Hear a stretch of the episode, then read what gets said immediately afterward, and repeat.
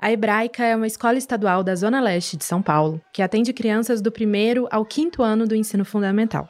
A escola é pequena, tem só sete salas que estavam agitadas na última semana, quando a gente esteve por lá. A nossa visita tinha um motivo. A gente queria ver como eles estavam lidando com a recuperação da aprendizagem, especialmente com a alfabetização das crianças nesse retorno pós-pandemia. E aqui, lembra o que você escreveu? Agulho. E eu falei o quê? Agulha. Agulha. E aí?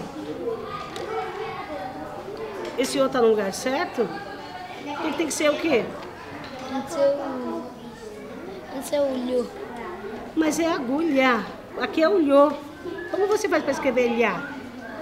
Ah, Então o que está errado aqui? opa. Então arruma. O que você está ouvindo é uma das aulas que a gente acompanhou. Primeiro, a professora contou uma fábula. Depois, fez um ditado com algumas palavras que apareceram na história. E, em seguida, foi de mesa em mesa para corrigir o exercício. A turma era composta por crianças do terceiro ao quinto ano, ou seja, de 8, 9 e 10 anos de idade. Todas elas com dificuldade para ler. Lê para mim, pedra. Lê o que você escreveu aqui. Pedra. Urá tem som de drá. Como é que eu escrevo o som drá? Dra. Dra. Ué. Mas o R tem, mas o que que para formar esse som drá? Uma das metas do PNE, o Plano Nacional de Educação, é que até 2024 todas as crianças do país sejam alfabetizadas no máximo até o fim do terceiro ano. E se essa meta já estava difícil de alcançar antes da pandemia, hoje esse caminho é ainda mais complexo. Um estudo do Todos pela Educação, feito com dados do IBGE, mostrou que 40,8% das crianças de 7 e 8 anos não sabiam ler nem escrever em 2021. Uma outra pesquisa, feita no ano passado, essa da Fundação Lehman, com o Instituto Natura e a Associação Bem Comum, avaliou a fluência leitora de 250 mil alunos de 10 estados e concluiu que 73% das crianças não conseguiam ler ou liam no máximo nove palavras em um minuto. Para o Veveu Arruda, diretor da Associação Bem Comum, esses números dão a ideia do tamanho do problema que a gente está vivendo e da urgência dessa situação. aquilo que eu falei daqueles que pensam, infelizmente tem, viu? Que acha que o ser humano faz sete anos mais de uma vez na vida, isso empurra para amanhã o que tinha que ser feito ontem. Né? Então precisamos ter o senso de urgência diante dessa calamidade que acontece na, nas redes públicas brasileiras. No Folha na Sala de hoje, nós vamos falar sobre o desafio que todos os professores estão tendo que enfrentar diariamente dentro da sala de aula: as dificuldades de aprendizagem dos alunos e como isso está impactando a alfabetização das crianças. Nós conversamos com os secretários de educação, diretores e especialistas para entender o que, que a gente deve fazer para recuperar o conteúdo que deixou de ser aprendido nos últimos dois anos. E vamos te mostrar também como isso está sendo feito em alguns lugares. Eu sou Juliana Deodoro. E eu, Ricardo Ampudio.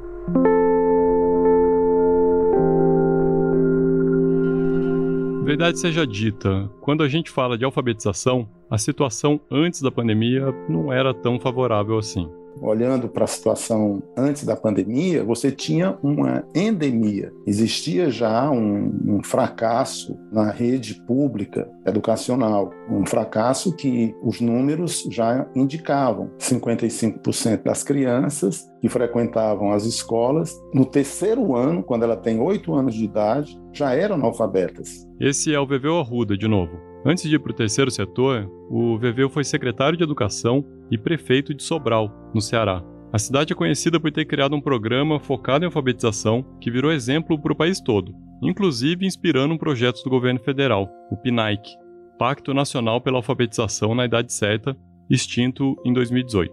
Para tentar explicar o tamanho do problema, ele resolveu fazer uma analogia com a destruição da floresta amazônica. O desmatamento da Amazônia, ele é denunciado pelo próprio fogo e pela fumaça, que chega no planeta. Todo mundo vê aquilo e todo mundo se mobiliza contra aquilo. Não é só os irresponsáveis que não se incomodam com isso o analfabetismo e a péssima qualidade, eu diria, da educação brasileira, na medida em que nós estamos pensando o que deveria ser o ideal, não é anunciado nem por uma fumaça, nem por um fogo, embora ela queime as esperanças de quem está na rede escolar do Brasil. Além de ser uma tragédia silenciosa, como diz o Veveu, ela é também desigual. O Tiago Bartolo, professor da UFRJ e pesquisador do Laboratório de Pesquisa em Oportunidades Educacionais, chama atenção exatamente para esse ponto. Ele lembra que a desigualdade na aprendizagem está diretamente relacionada à desigualdade econômica. As crianças não se alfabetizam da mesma maneira, dependendo da situação econômica da família. Então, se eu sou mais pobre, na média eu aprendi menos do que os meus pares que não são pobres nesse período. E não foi pouca coisa, foi muita coisa. Em geral, os mais pobres aprenderam metade do que os não pobres ou não vulneráveis. Quando a gente coloca o assunto dessa maneira e olha para o tamanho do prejuízo, se assusta. Mas o que a gente precisa entender é que nem tudo está perdido. Existem municípios que têm mais recursos. E existem municípios que, com esses recursos, estão estruturando um plano de recuperação que, na minha visão, estou dizendo a partir de experiências que eu tenho tido tá, ao longo de 2020 e 2021, são planos bons, absolutamente incríveis. E acho que tem grandes chances de darem certo. Isso está acontecendo hoje no nosso país. Observando os planos de recuperação do aprendizado Brasil afora e conversando com especialistas, a gente percebeu que um bom projeto de retomada precisa ter avaliação diagnóstica constante, atividades extras e tutorias para os alunos e investimento na formação de professores. Para muitas redes, com poucos recursos e muitos alunos, implementar esses pontos pode não ser tão simples, mas algumas experiências mostram que existe um caminho possível.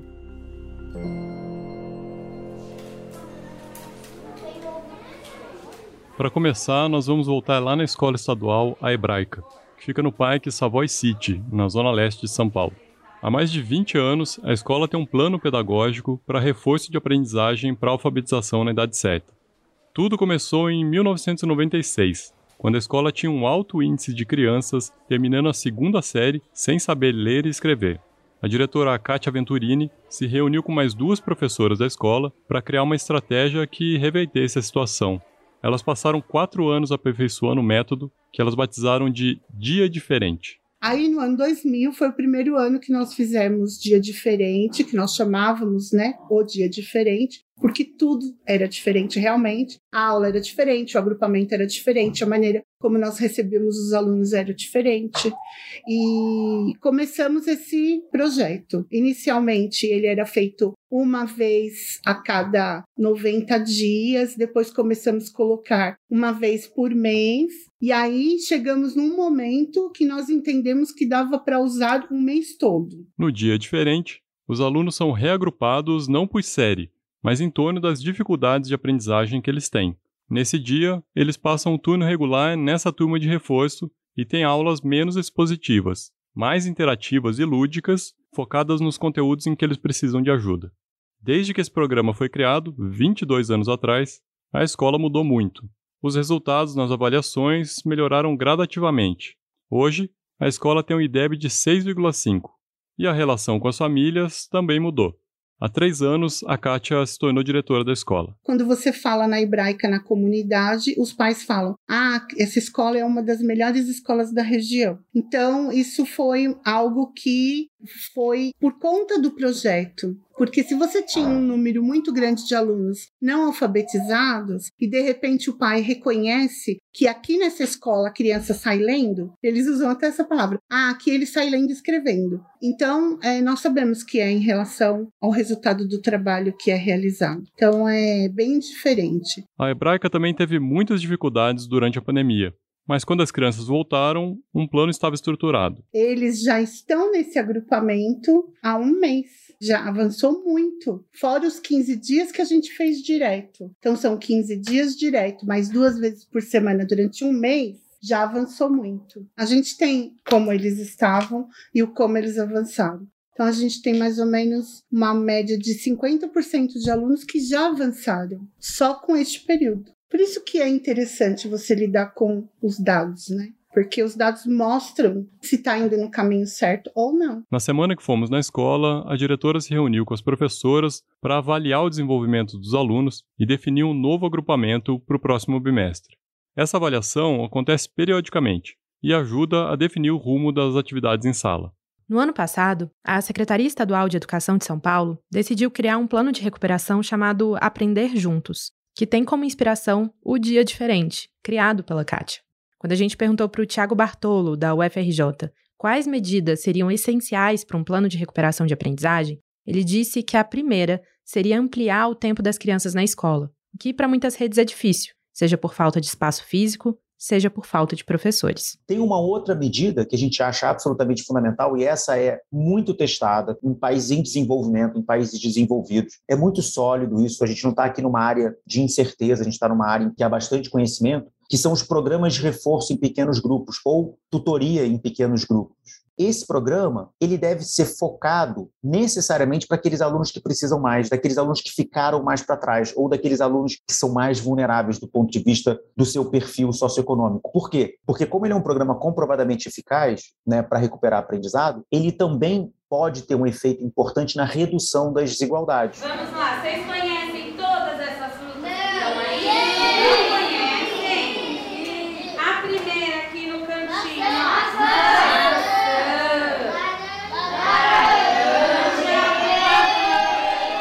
Em uma das salas que visitamos na Hebraica, os alunos revisavam as sílabas de uma lista com várias frutas. Eram crianças que estavam na fase alfabética, mas ainda não escreviam com fluência.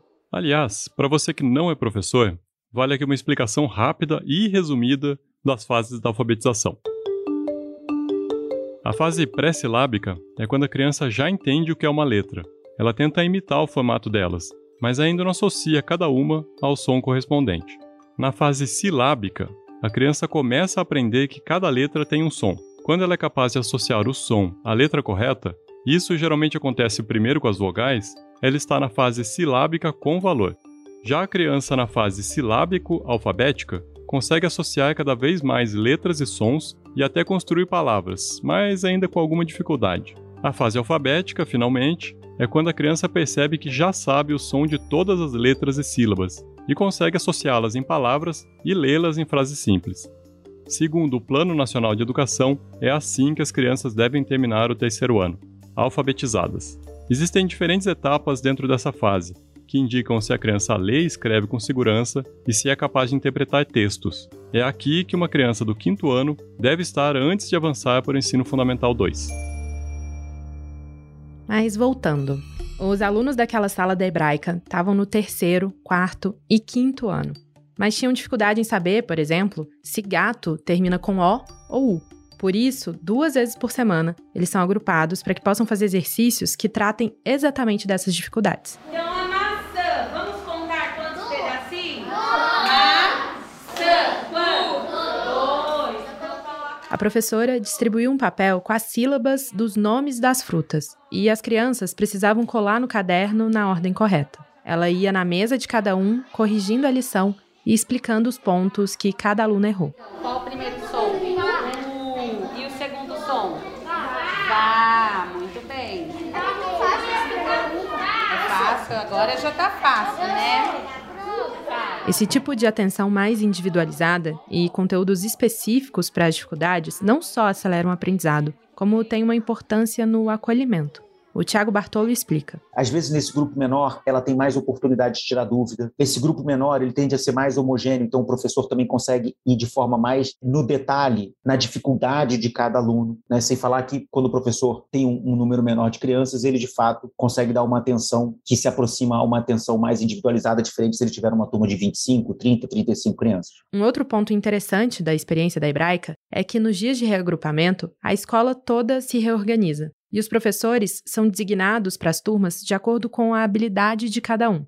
A importância dessa dinâmica foi algo que a Kátia foi entendendo aos poucos e se tornou, no fim, algo essencial para que o projeto e os professores pudessem continuar evoluindo. Então você tem aqueles professores que têm mais facilidade com determinados conteúdos ou determinada idade. Tem professor que tem uma empatia maior com alunos menores ou com aluno maior, e aí você tem que ir identificando isso. E você também pode ter professores que têm dificuldade do próprio trabalho, na questão didática, ele não entende o posicionamento dele em sala de aula, os professores que vão chegando incorporando novos que nunca deram aula. Então, tudo isso faz parte de você conhecer. Né? Eu sempre converso com a coordenação e falo assim: o professor tem um problema? Ótimo, o problema está aqui, entendeu? Então, nós é que temos que resolver. Então, eu tenho que elaborar algo em relação à formação, intervir na questão da formação e trazer para ele algo que vai ajudar ele e que vai, consequentemente,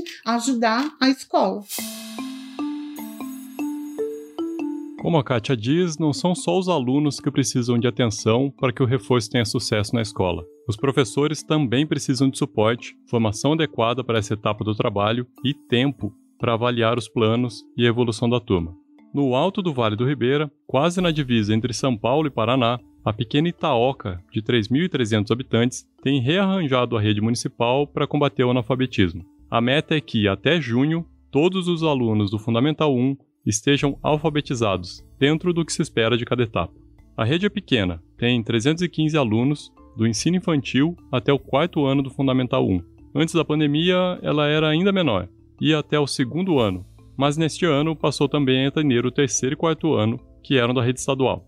A secretária de Educação do município, Regina Célia Nunes, conta que a primeira coisa que eles fizeram assim que a volta às aulas começou foi aplicar uma avaliação para entender em que nível os alunos estavam e criar um plano de ação. A ideia foi trabalhar não só em sala de aula, mas com atividades no contraturno, como artesanato em argila, que é uma tradição regional, e informática. Tudo isso em um espaço aberto locado em 2021 pela prefeitura, o que atenderia ao distanciamento social exigido na época. Aí a ideia deu certo e a gente continua agora em 2022 com essa essa logística. É uma logística assim tremenda porque a gente hoje a gente tem uma logística assim. Primeiro e segundo ano, são dois primeiros e dois segundos, eles vão para esse espaço na segunda e os professores permanecem em HTPC porque eles estão com os oficineiros. HTPC significa Hora de Trabalho Pedagógico Coletivo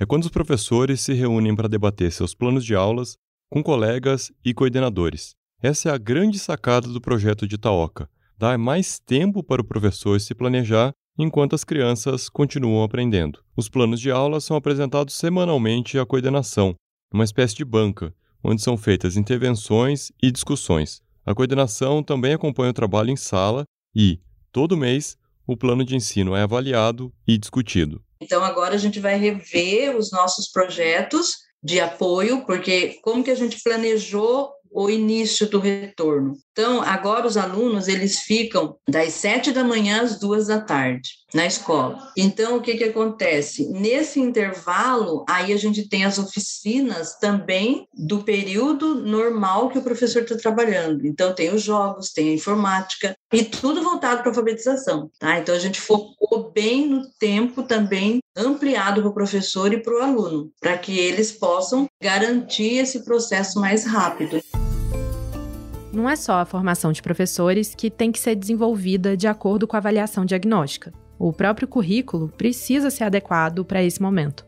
Para Inês Kizil, que é gerente executiva de educação no Instituto Ayrton Senna, é preciso que as redes entendam que a recuperação de aprendizagem, em especial da alfabetização, é fundamental para dar continuidade ao projeto pedagógico. Escola, nessa volta da pandemia, ela precisa se descolar um pouco daqueles planos de ensino que tem, daquele referencial curricular, que ah, no primeiro ano aprendi isso, no segundo, no terceiro, no quarto. Gente, esquece. Ela pode estar no quarto ano e não viu o primeiro. É rever o planejamento e selecionar quais são as habilidades básicas. Eu preciso ensinar todas, eu preciso desenvolver todas. Não, vamos concentrar no básico em primeiro lugar, por seis meses, quatro, seis, sete meses, e depois vamos avançar. Então, é um planejamento que vai fugir um pouco daquela grade que a gente já tinha estabelecido na escola como um plano bonito para nove anos no ensino fundamental. Para começa, olha, rever, replaneja, reavalia. Não é da aplicação de testes muito grande, é o olhar mesmo sobre o dia a dia dessa criança, o que, que ela já conseguiu e o que, que ela ainda vai conseguir. A Inês ainda defende que a avaliação diagnóstica precisa ser constante. As redes precisam entender em tempo real o problema e não se balizarem apenas pelas avaliações oficiais, feitas poucas vezes ao ano. Eu acho que esse é um dos nós que a gente tem deixa o ano letivo caminhar e descobre no final do ano que essa criança não aprendeu ou não desenvolveu as habilidades que ela precisava. Se a gente trouxer o acompanhamento para muito mais próximo do ano e do tempo, o professor, o coordenador, as equipes responsáveis podem identificar que ao final, por exemplo, do primeiro mês de aula, essa criança não atingiu o que ela precisaria ter atingido. Isso que a Inês falou dialoga diretamente com o plano de ação de Timon, no Maranhão. A cidade, que tem quase 170 mil habitantes, fica na divisa com o Piauí, separado de Teresina apenas pelo rio Parnaíba. Nos últimos anos, o município desenvolveu um sistema de avaliação próprio, que dá mais detalhes da situação da rede. É o que o secretário de Educação de lá, o Samuel Rodrigues, contou pra gente. A ideia de ter uma avaliação nossa é que a gente sabe o nosso resultado de rede, sabe o resultado de escola, sabe o resultado de turma, mas o mais importante é dar para a escola e para o professor quem são os alunos que estão sendo avaliados, como é que eles estão, e eu posso acompanhar mês a mês, ano a ano. A avaliação feita no começo de 2022 mostrou um cenário complicado. Só 7,8% dos alunos do segundo ano sabem ler. No terceiro ano, essa porcentagem sobe para 73%, bem melhor, mas ainda longe dos 100% que prevê o PNE. E a cidade ainda tem um número considerável de alunos analfabetos nas séries seguintes, 18% no quarto ano e 12% no quinto. Com esse resultado em mãos, o Samuel e a equipe pedagógica estabeleceram a prioridade da rede nesse ano. Então, nosso foco vai ser o quê? Nós vamos trabalhar a leitura. Tem muita coisa para fazer, tem muita coisa para fazer, mas nós vamos para esse ponto. Então, nós já estamos definindo o que, que nós vamos fazer lá no primeiro ano, no segundo ano e lá no quinto ano. O aluno não sabe ler, como é que nós vamos fazer? Então, nós estamos fazendo esse planejamento, sentar com a formação agora, nós vamos começar. Vem o assistente de alfabetização do Tempo de Aprender, que é um programa do governo federal, mas nós estamos lançando o nosso programa municipal, que é o Tempo de Ler. Nós chamamos Tempo de Ler porque nosso objetivo é resolver esse problema da alfabetização. Timon faz parte do programa Educar para Valer, da Associação Bem Comum e da Fundação Lema. O projeto oferece assessoria técnica para municípios com baixos índices educacionais, que desejem implementar ações de alfabetização nos modos do PAIC, o Programa de Alfabetização na Idade Certa, de Sobral, no Ceará. E um dos pilares desse programa é justamente a avaliação, que mostra a situação da rede, direciona a formação dos professores e ajuda no monitoramento do trabalho. Os especialistas que falaram com a gente foram unânimes.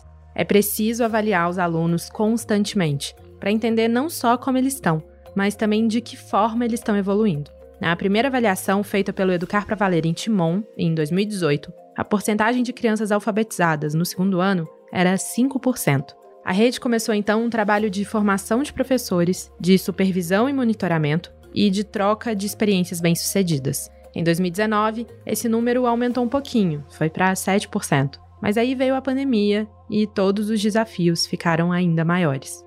Uma coisa importante que o Samuel diz é que, desde que eles entraram no programa, uma das principais mudanças que ele observou foi o engajamento dos gestores na resolução desse problema. Eu vi o envolvimento, nós tivemos essa mudança na cabeça do próprio gestor da escola. A gente vai na escola e vê que o diretor ele está preocupado com o resultado da aprendizagem, às vezes se preocupava com muita outra coisa administrativa, mas não olhava o resultado da escola, o resultado da turma, e a partir desse momento aí que teve essa formação do, do Educar para Valer, a gente conseguiu mostrar resultados deles, como é que estava o, o retrato da escola, a gente vê que chega lá no gestor, ele sabe, a gente vai com o resultado, mas ele já conhece como é que está a sua escola. Então, hoje está todo mundo envolvido. Então, por isso não foi surpresa para mim quando o resultado do SERMA chegou e Timon, não é que Timon ficou em primeiro lugar, é que Timon avançou, que eu acho que o melhor é esse. SEAMA é o Sistema Estadual de Avaliação do Maranhão. Em 2021, Timon ficou em primeiro lugar no estado. E o mais surpreendente para Samuel foi que a rede teve uma nota melhor que em 2019, Ou seja, eles conseguiram evoluir mesmo durante a pandemia. Nós estamos acreditando que, da maneira que nós estamos fazendo, propondo essa avaliação e fazendo essa formação e o monitoramento baseado nesses resultados de avaliação, nós vamos conseguir, em 2023, chegar no segundo ano e não ter um resultado de 7% lendo, não. A gente quer 100%, mas tudo bem, não vai ser 100%, talvez não seja, a gente tem muitos ajustes que a gente vai fazer durante o ano, né? Mas a gente, uma certeza que a gente tem, em 2023, eu vou ter um número bem maior de que 50% dos alunos entrando no segundo ano. É pouco? Para nós é pouco, a gente quer que seja 100%, mas a gente, tá, a gente tem que sair desses 5%, 7%.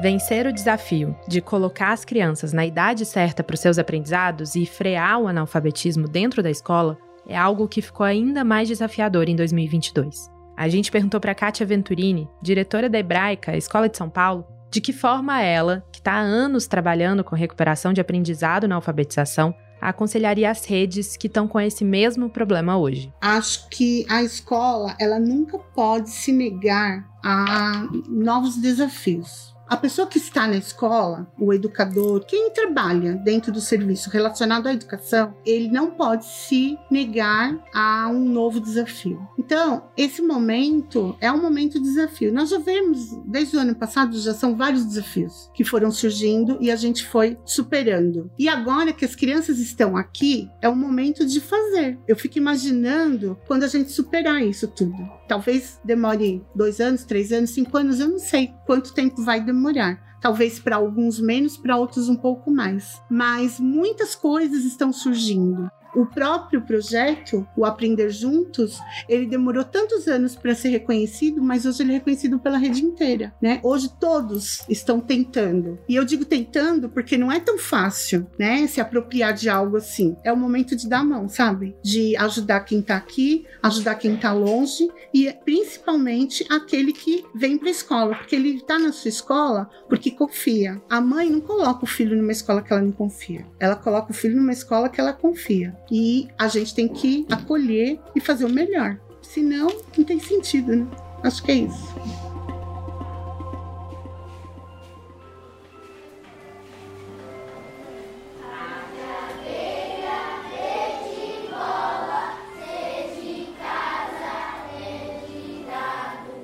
Esse foi Folha na Sala, o podcast da Folha para professores em parceria com o Itaú Social. Você já sabe, mas é bom lembrar. Nossos episódios vão ao ar às terças, a cada 15 dias, em todas as plataformas de podcast e no site da Folha. Então assine o nosso feed, ative as notificações para não perder nenhum. No próximo episódio, vamos falar de saúde mental na volta presencial. O que professores e alunos estão enfrentando? Eu sou Ricardo Pudio.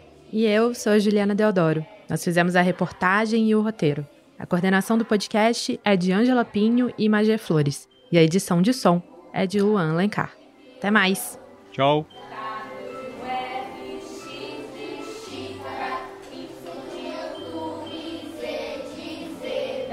Para tecer uma educação de qualidade é preciso entrelaçar bons fios. O Polo, ambiente de formação do Itaú Social, valoriza os saberes, o diálogo e a troca de experiências. Conheça mais sobre o Polo em polo.org.br. Itaú Social.